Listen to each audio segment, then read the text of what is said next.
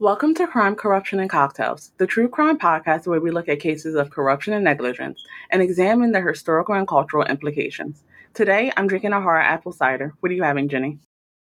I'm drinking a glass of Pinot Grigio, and on today's episode, we're ending our scammer themed month with the Maria Duval scam, one of the most successful mail scams and longest running scams in history, taking over $200 million in the US alone. Beginning sometime in the 1990s, people around the world started receiving letters from a psychic named Maria Duval. In these letters, Duval would offer her psychic powers and provide the receiver with everything from winning lottery numbers to recovery from an illness to avoiding future misfortune for just $40 per correspondence. The cost went up when victims purchased their additional offerings like crystals and talismans. Each letter looked to be handwritten and signed by Duval. They also included personal details to help convince the victim that they were indeed communicating with a psychic. Some were even sent with coffee stains to help them appear more realistic. In addition to payments, many letters also requested more personal details about the victim. Some even asked for photos or locks of their hair. However, postal inspectors say the Duval letters are mass produced and the talismans are worthless pieces of plastic from China. Letters were discovered in a dozen countries, including the US, Japan, Australia, and Canada. Individuals who were sick, lonely, depressed, elderly, or lower income were generally targeted due to their vulnerability. Due to the personal details in the letters, like the inclusion of their name, age, and hometown, many thought Duval's psychic abilities were real and that she was even their friend. This connection caused many victims to regularly stay in touch with the psychic. In reality, their personal information, like name and address, had been taken from quote unquote suckers lists sold by companies known as data brokers. Advertisements placed in newspapers around the world have solicited this data too, and these ads sometimes didn't even mention Maria Duval, instead, asking the readers to send in everything from their zodiac sign and their time of birth to their marital status, all under the guise of a research study where they could end up winning large amounts of money. Thousands of letters were sent each month, and over 1 million mailings were estimated to have gone out in the US. The scam went even further when Duval's psychic assistant, Patrick Guerin, began offering his services to Duval's victims, which brought in even more money. Let's hear about a few of the scam's victims. Chrissy Stevens' 80 year old mother, Doreen Robinson, was suffering from Alzheimer's disease and sending her friend, Maria Duval, thousands of dollars. Stevens told CNN Money during their investigation that her mom was, quote, lonely, bored, wanting to be wealthy and well, end quote. Likely due to her declining mental state, Robinson would sometimes send Duval money twice a day. In one year alone, she sent Maria Duval $2,400. Stevens discovered that her mom was tens of thousands of dollars in debt, and she had been sending a majority of her monthly fixed income payments to Duval and other scammers. And sadly, Robinson passed away in 2014. In December 1998, a 17 year old girl from the UK named Claire was found dead in the River Wear with a letter from Maria Duval in her pocket. Claire had been in correspondence with Duval for weeks leading up to her death. According to Clara's mom, Clara was reportedly obsessed with Maria Duval and the paranormal and thinks that these interactions hurt her mental state. She told the Evening Chronicle that Claire had spent her money on, quote, buying lucky charms and pendants from Maria Duval, end quote. She added that, quote, Claire used to be a happy girl, but she went downhill after getting involved in all of this, end quote. At the time of CNN's Money's investigation into Maria Duval, there had been numerous complaints about the psychic on online consumer forums. Many shared that they were worse off financially than when Duval first contacted them. Some asked for help and shared that they felt like a quote unquote fool one complaint made by an individual who said they were suffering from brain cancer said that Duval would send quote unquote panicky letters demanding $45 twice a month, ultimately costing the person around $1,500 in disability benefits. They went on to say, quote, she could never have enough. She is the biggest scam ever, end quote. In some instances, the Duval letters had taken a more munificent tone, alluding to misfortune to those who ignored her. In 1997, one woman told the Scottish Daily Record and Sunday Mail newspaper that she was terrified of what would happen if she didn't send money. She said, quote, when I wrote to say I didn't have that kind of cash, the letters got even more frightening. I was so scared I couldn't eat or sleep, worrying whether I'd be hit by more bad luck. I was convinced I needed further heart surgery, and this time I might not survive. End quote. Law enforcement in several countries were on the hunt for Duval and the company in charge of the letters.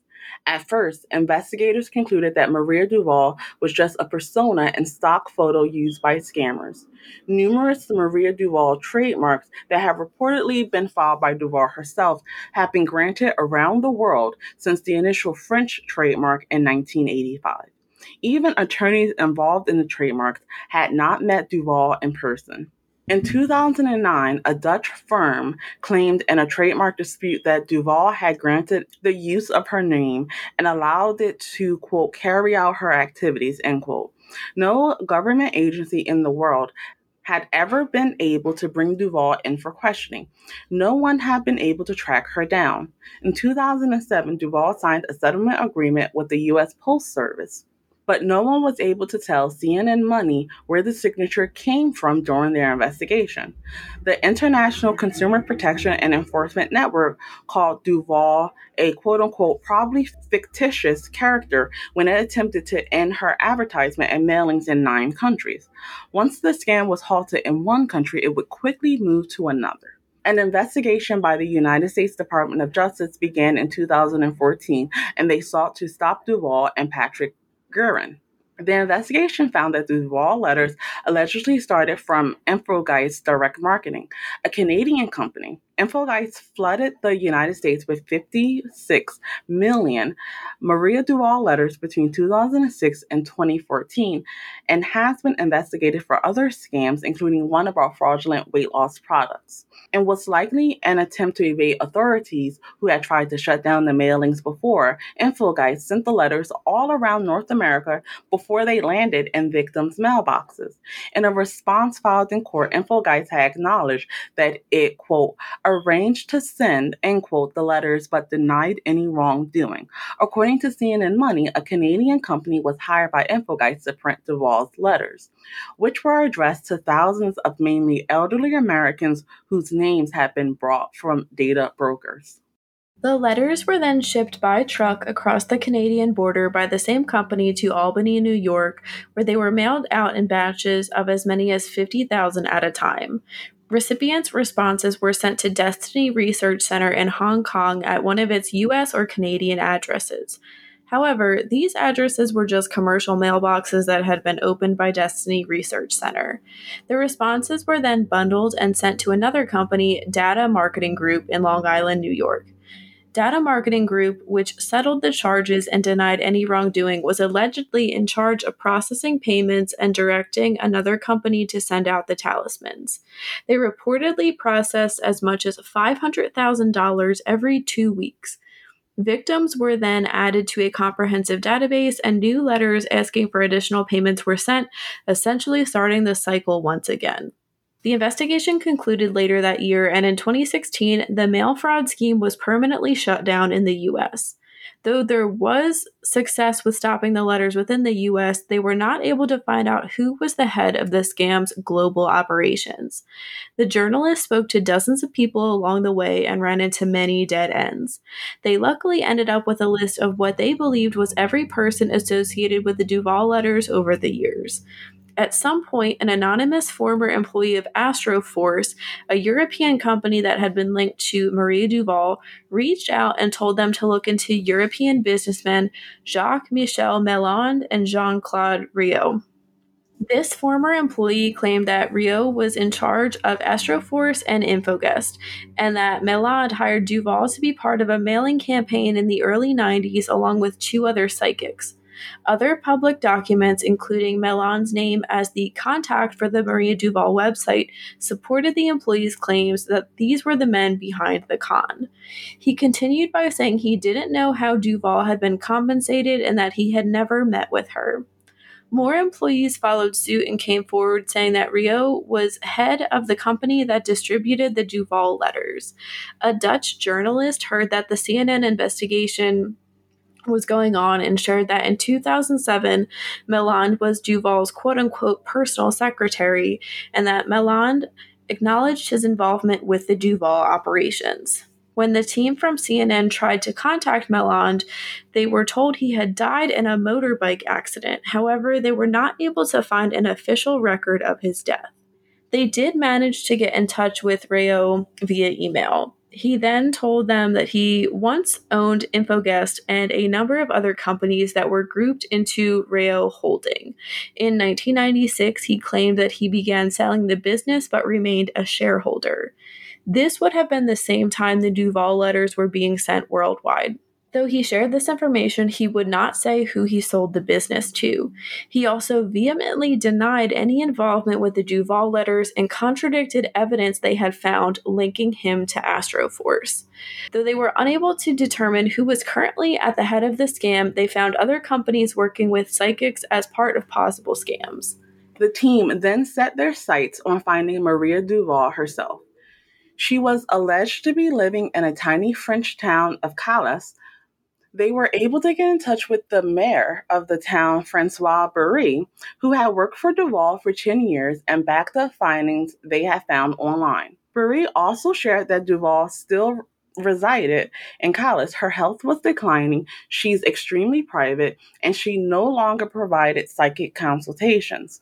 Through Worry, they discovered that they were searching for Duval using the wrong last name and that they were actually looking for Maria Gamba, Duval's true identity. This led to a plethora of new information coming out, including business filings that showed Maria Gamba herself had been the sole shareholder of Astroforce. Upon the liquidation of the company in 2008, Gamba received $200,000. The filings also confirmed that she was 78 at the time of the investigation, was born in Milan, Italy, and was now a French citizen. In Callas, the journalist discovered newspapers featuring stories of Gamba having aided in finding missing people using her psychic abilities, Gamba gained some fame and even appeared on the cover of Vogue Paris. She had also claimed that she had found actress Brigitte Bardot's missing dog, which was confirmed to be untrue. Locals tended to know of Gamba, but many claimed they didn't have any personal interactions with her. They made it to Gamba's home and was told that she was away for the week, so they left a note in her mailbox. Doing more digging, they were also able to speak with Gamba's sister, who quote unquote seemed shocked when she was told that the US government had filed a lawsuit against Duval she was able to provide them with an important piece of information. Gamba had sold the rights to her name to a Swiss company many years ago, and that her sister didn't have anything to do with what happened afterwards. She also repeated what others had told us, saying Gamba's health had been declining. While in France, they also got in contact with Duval's son, Antoine Palfroy, Palfroy said that for many years his mother lived a normal life, first as an owner of an industrial cleaning business specializing in pools and saunas, and then as the proprietor of several clothing stores. It was in these stores that she first gave astrological consultations to friends. He explained that her psychic name was not an alias that as many had suspected, and that Duval was the name she took from her second marriage. He said that there was no question that his mother is a real psychic and that she started out intent on helping others. But this all ended when she sold the rights to her name to Swiss businessmen over two decades ago. He shared that at first the business sold astrology charts, but as the men behind the operation got greedier, the business model changed and the mass mailings in her name began. He claimed his mother was very upset about the letters, but there was nothing she could do. When they asked why she had defended the letters in the past, he said she had signed contracts preventing her from criticizing the business in any way. Antoine claimed these contracts also required her to make media appearances around the world. He went on to say there would be legal and financial consequences if she tried to break the contract and that the contracts barred her from using the Maria Duval name for her personal work. As a result, he said the royalties and payments she received were her sole income. He acknowledged that she received a lot of money at first, though he wouldn't say how much and may not even know himself but that as the rights to her name passed through so many hands, the payments slowed. These days, he doesn't think she receives any royalties. He said that she is very sad about what has happened and that he hates seeing the way his mother's name has been used. He told the team, quote, it's terrible, but differentiate the name from the person, end quote. Antoine was certain that the businessman behind the scheme had made far more money than his mother. However, he was so worried he could get his mother into trouble, he refused to name the scheme's ringleaders. The business has changed hands so many times that he said at this point his mother's name has become, quote, a runaway train that will continue on in infamy, end quote. All of CNN Money's findings were published in 2018. That same year, Gamba's home in Callas was searched by French police and American investigators. A U.S. Postal Inspection Service investigation got underway that year, and two Canadian citizens, Maria Thanos and Philip Lett, pleaded guilty in June of 2019 to conspiracy to commit mail fraud. In December 2020, their alleged associate Patrice Runner was extradited from Spain on similar charges. Investigators have concluded that the number of people scammed cannot be determined, but that 1.4 million individuals in the US alone have been affected. This was 60 times more victims than Bernie Madoff's infamous Ponzi scheme. And I wanted to say, I don't know for sure if this scam is still going on there's a lot of, I guess, uncertain information in this story, but I thought it was really fascinating and I wanted to bring it up. So, Del, what are your thoughts on the Maria Duval scam? I think that, like many things in the psychic space, of course, it was a, a scam associated with it. I think that the fact that they targeted people that had mental health issues, cognitive decline, and were elderly is just something that these scammers do to increase their profits. I think that this case has so many twists and turns that it's really hard to navigate exactly who is at fault and where the real malice lies, like in whose hands does it lie. I think that when it comes to just the span of it, the fact that it hit so many different countries on different continents, and it was definitely a very sophisticated operation. I definitely feel really bad for the victims, both the two that we named and all the other individuals that sent money in thinking that this is what they needed to do to make their life better. When it comes to the Maria Duval name, I know we're going to touch on this a little bit later, but it just seems like a hot mess and really just gives credence to the fact that you need to own your own name because once you sell it, you have no idea what people are going to do with it, what shady shenanigans they're going to get up to, and you then have little power to stop it. What are your thoughts? I agree with basically everything you said. I know we've talked about psychics in the past, and I know we have like some differing views on psychics, but this scam, it's impressive, not for positive reasons. It's just amazing the lengths that they went to, the number of people that were affected, the amount of money that they got within the US alone, and the way they really covered their tracks. It was really sophisticated. Like you said, I think that's the perfect wording for it. And these people were not dumb. And I doubt that they hadn't scammed before this and that, you know, they weren't doing other scams at the same time as well. It is really sad to hear about these victims, and it does really make me sick hearing about these people that are vulnerable getting taken advantage of. And we're going to talk about that a little more in a minute, too.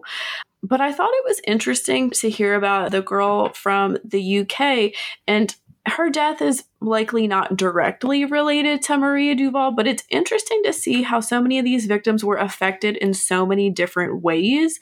People just becoming so obsessed with these letters that it possibly led to their death somehow, or people thinking that we talked about the one woman from Scotland being so paranoid that she was going to get sick again.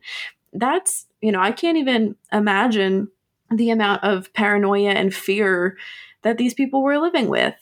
I wanted to ask Del, do you think Maria is a victim too, like her son and her sister say?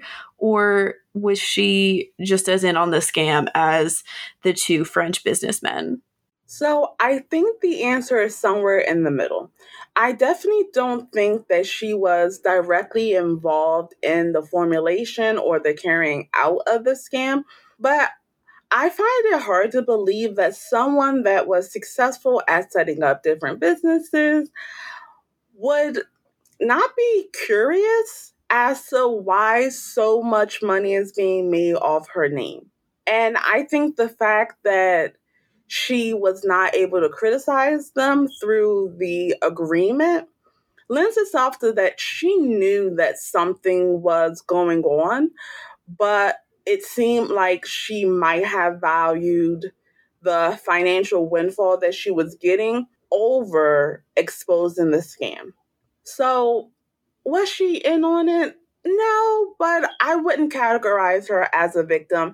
And I definitely don't think that any real harm came to her as a result of this scam, except for what happened to her her name. What about you? It is really hard to say, and I think the truth probably does lie somewhere in the middle. I think you can say too the fact that she's kind of like a recluse, that could go either way. You know, maybe she is a victim. She can't afford to do a ton of stuff. She's embarrassed by what her reputation has become. So that's part of why she's taken a step back from public life. But then you could also say, like, she knows what's going on, and that's why she wanted to take a step away from public life, too. I did want to point out, and I do recommend the CNN piece. It's like a five part series online it's just like five different articles and then there's like a few more to kind of supplement some of the information. But they mentioned that there was another i think he was a psychic another man in a somewhat similar situation who could not get out of a contract for years and his name was being used and kind of like tossed through the mud or dragged through the mud. But he was eventually able to get out of it. It took a lot but he was able to get out of his contract. So they kind of bring that up to question the story a little bit. So that does make me raise an eyebrow. But at the same time, like we said, the people behind this scam know what they're doing. So maybe they did make a contract that was truly unbreakable. Maria, you know, wasn't really thinking, maybe she was seeing the good in these people and didn't get proper like a proper lawyer or someone to read this contract and just went ahead with it and really got majorly screwed because we've talked about that many times too where people just don't have like great representation into looking into contracts and they realize they're kind of like selling their soul. And that's really sad. But like what you said, it's on a different level than these victims because people lost their livelihood and were taken advantage of and I guess you could say the same thing about Maria, but she's still living her life. I don't know too much how it affected her. I mean, if she is like truly so embarrassed and ashamed, you know, I feel awful for that, but they're definitely victims in different senses of the word. In their research, CNN found that many psychics target elderly individuals. Astrology, palm reading, tarot cards, and mediums can be harmless when they offer insights for entertainment purposes only. But the practice can have a sinister side when so called psychics are accused of taking advantage of vulnerable people. People around the world have been scammed out of hundreds of dollars sometimes even more in these cases. Most fortune tellers start small, asking for just a few dollars to give an initial quote unquote reading. And then only when you're convinced they're the real deal do they start charging the big bucks. Here are two examples of other psychic related scams. Gina Marie Marks who went by the name Natalie Miller, was accused of employing a number of strategies to convince people to pay for her psychic guidance, according to the Washington Post. When one woman came to see her after a painful breakup, she allegedly, quote unquote, predicted when the client's ex boyfriend would call, then use phone spoofing to make it look like he was calling when it was really the psychic herself. She was also accused of requesting thousands of dollars in cash and designer handbags from clients to place on an altar, which she never returned. Marks pled guilty to five counts of theft and was sentenced to six years in prison. She was also ordered to pay back over $340,000 she had collected over two years. A 64 year old woman from Bedford, New York, told police that she paid psychic Janet Lee $11,600 for quote unquote spiritual work to remove a quote unquote dark force from her life that Lee said was preventing her from making her dreams come true, according to the Greenwich Time. Lee was arrested in 2018 and charged with third degree grand larceny. She had run into trouble with the law before, having been arrested earlier that year and charged with scheming to defraud. She was also indicted in 2017 on charges of identity theft, forgery, and criminal possession of a forged instrument. Nygaard told News 12 Westchester that four other alleged victims have approached him about money they lost paying Lee for psychic services. And Nygaard, I believe, was some type of prosecutor, lawyer in this case. We have some tips on how to be diligent and to watch out for when it comes to avoiding a psychic scam. If you want to have any kind of psychic reading, always ask for the price before starting, either at the store or before your meeting. It definitely shouldn't cost an obscene amount of money. And if it does, that's also kind of a red flag. If you call ahead, you may be able to look into other locations and get an idea of what an average cost would be for the service that you want. If a fortune teller says you have a curse, need a lucky charm, or should have special candles or a prayer said for you, walk away. This is a red flag.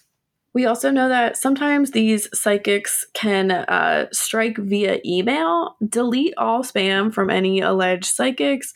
Avoid calling psychic hotlines as they tend to charge large fees and get you to stay on the line longer in order to rake in more money. And again, delete any emails regarding lotteries that you've never entered or heard of.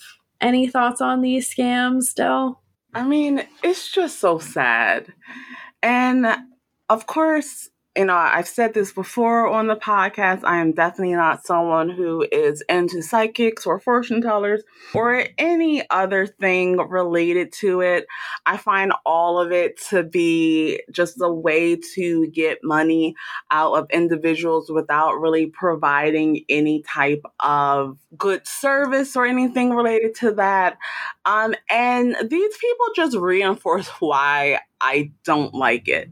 I think that they have a propensity to target people who are at the lowest points of their lives and they're just looking for someone to tell them it's going to be okay, tell them what they want to hear, and then the psychics, the scammers just make money off of it.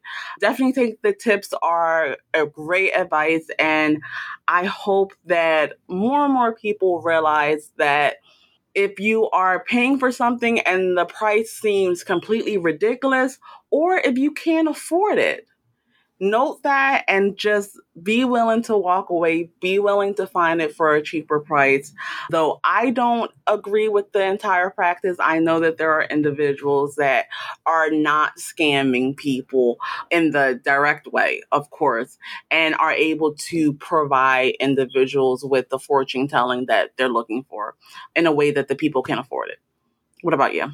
So I've said before, I do believe in psychics and people that have abilities. I don't think everyone that says that they can do this is able to. I definitely 100% think there are scammers out there, including these people that we talked about. It is really sad. It's so ridiculous hearing the first person how they wanted designer handbags from clients to place on an altar. I'm sorry, but if you fall for that, come on. I guess relating it to the second person about how there was like a dark force, there is a lot of these scams centered around, oh, you're cursed and I can help you. And I totally understand why people would be freaked out by that and want to do what they have to, especially if it starts off at a small price, which is what we saw with the Maria Duval scam as well. But yeah, just hearing like the lengths people will go to, having like the phone spoof, that's I would never think to do that. So again, I hate to say I'm impressed by something, but good on her for committing to her scam, I guess. And then the person in New York, Janet Lee, it sounds like she's just like a lifetime scammer. And we kind of talked about people like that several times throughout this month. But yeah, just wild stuff. And to hear all the stuff she's been accused of is kind of fascinating to me. Yeah, I definitely agree. There is something fascinating and interesting about the creativity of some scammers, right? And just, I guess, criminals in general, but there's something about scammers where you think if you use this creativity and this intelligence that you clearly have for a positive reason, you could be getting so much praise and kind of like adulation, but you use it for scamming and then you wind up in jail and with a negative reputation. Like we said, elderly people tend to be exploited by scammers pretty often, but why exactly is that? One of the biggest reasons is that seniors typically have more money and savings with little debt, while young adults have student loans, mortgages, and debt. However, it's not just wealthy seniors that are targeted. Seniors also tend to be more trusting as they grew up in a time where you took someone for their word. One obvious factor is that older adults are not as tech savvy and can be more trusting of the internet. When someone emails them pretending to be their bank, a senior is more likely to open that email and click on a suspicious link. If a message pops up on their computer saying a virus has been detected, a senior citizen is more likely to call the number that appears, leading to scammers getting their personal information. Another reason is that seniors value their independence. Due to worries about memory loss and being judged for falling for a scam, seniors are less likely to report that they are a victim of a scam. Specific scams that target seniors include healthcare, Medicare, health insurance fraud, counterfeit prescription drug fraud, funeral and cemetery scams, romance scams, and the grandparent scam, where a scammer calls someone pretending to be their grandchild and asks for money to help with a financial problem. Financial scams are devastating to many older adults and can leave them in a very vulnerable position with little time to recoup their losses. In addition to seniors, scammers, quote unquote, score best with people who are emotionally vulnerable, those experiencing personal or professional problems who need help and guidance.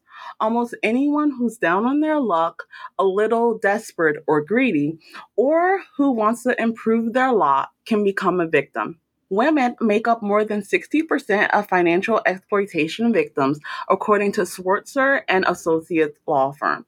Nearly one half of elderly victims are at least 80 years old.